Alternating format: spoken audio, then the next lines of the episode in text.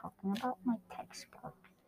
So, I learned a lot on my textbook, and I enjoyed learning about how to use web pages and how to get better.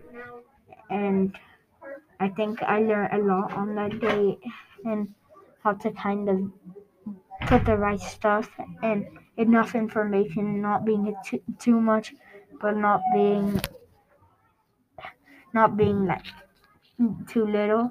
So I think I did a very good job on that and putting the right images, and I enjoy doing it. So I'm happy that this process kind of worked with my migration story, and I'm grateful that my web page is good and I get information.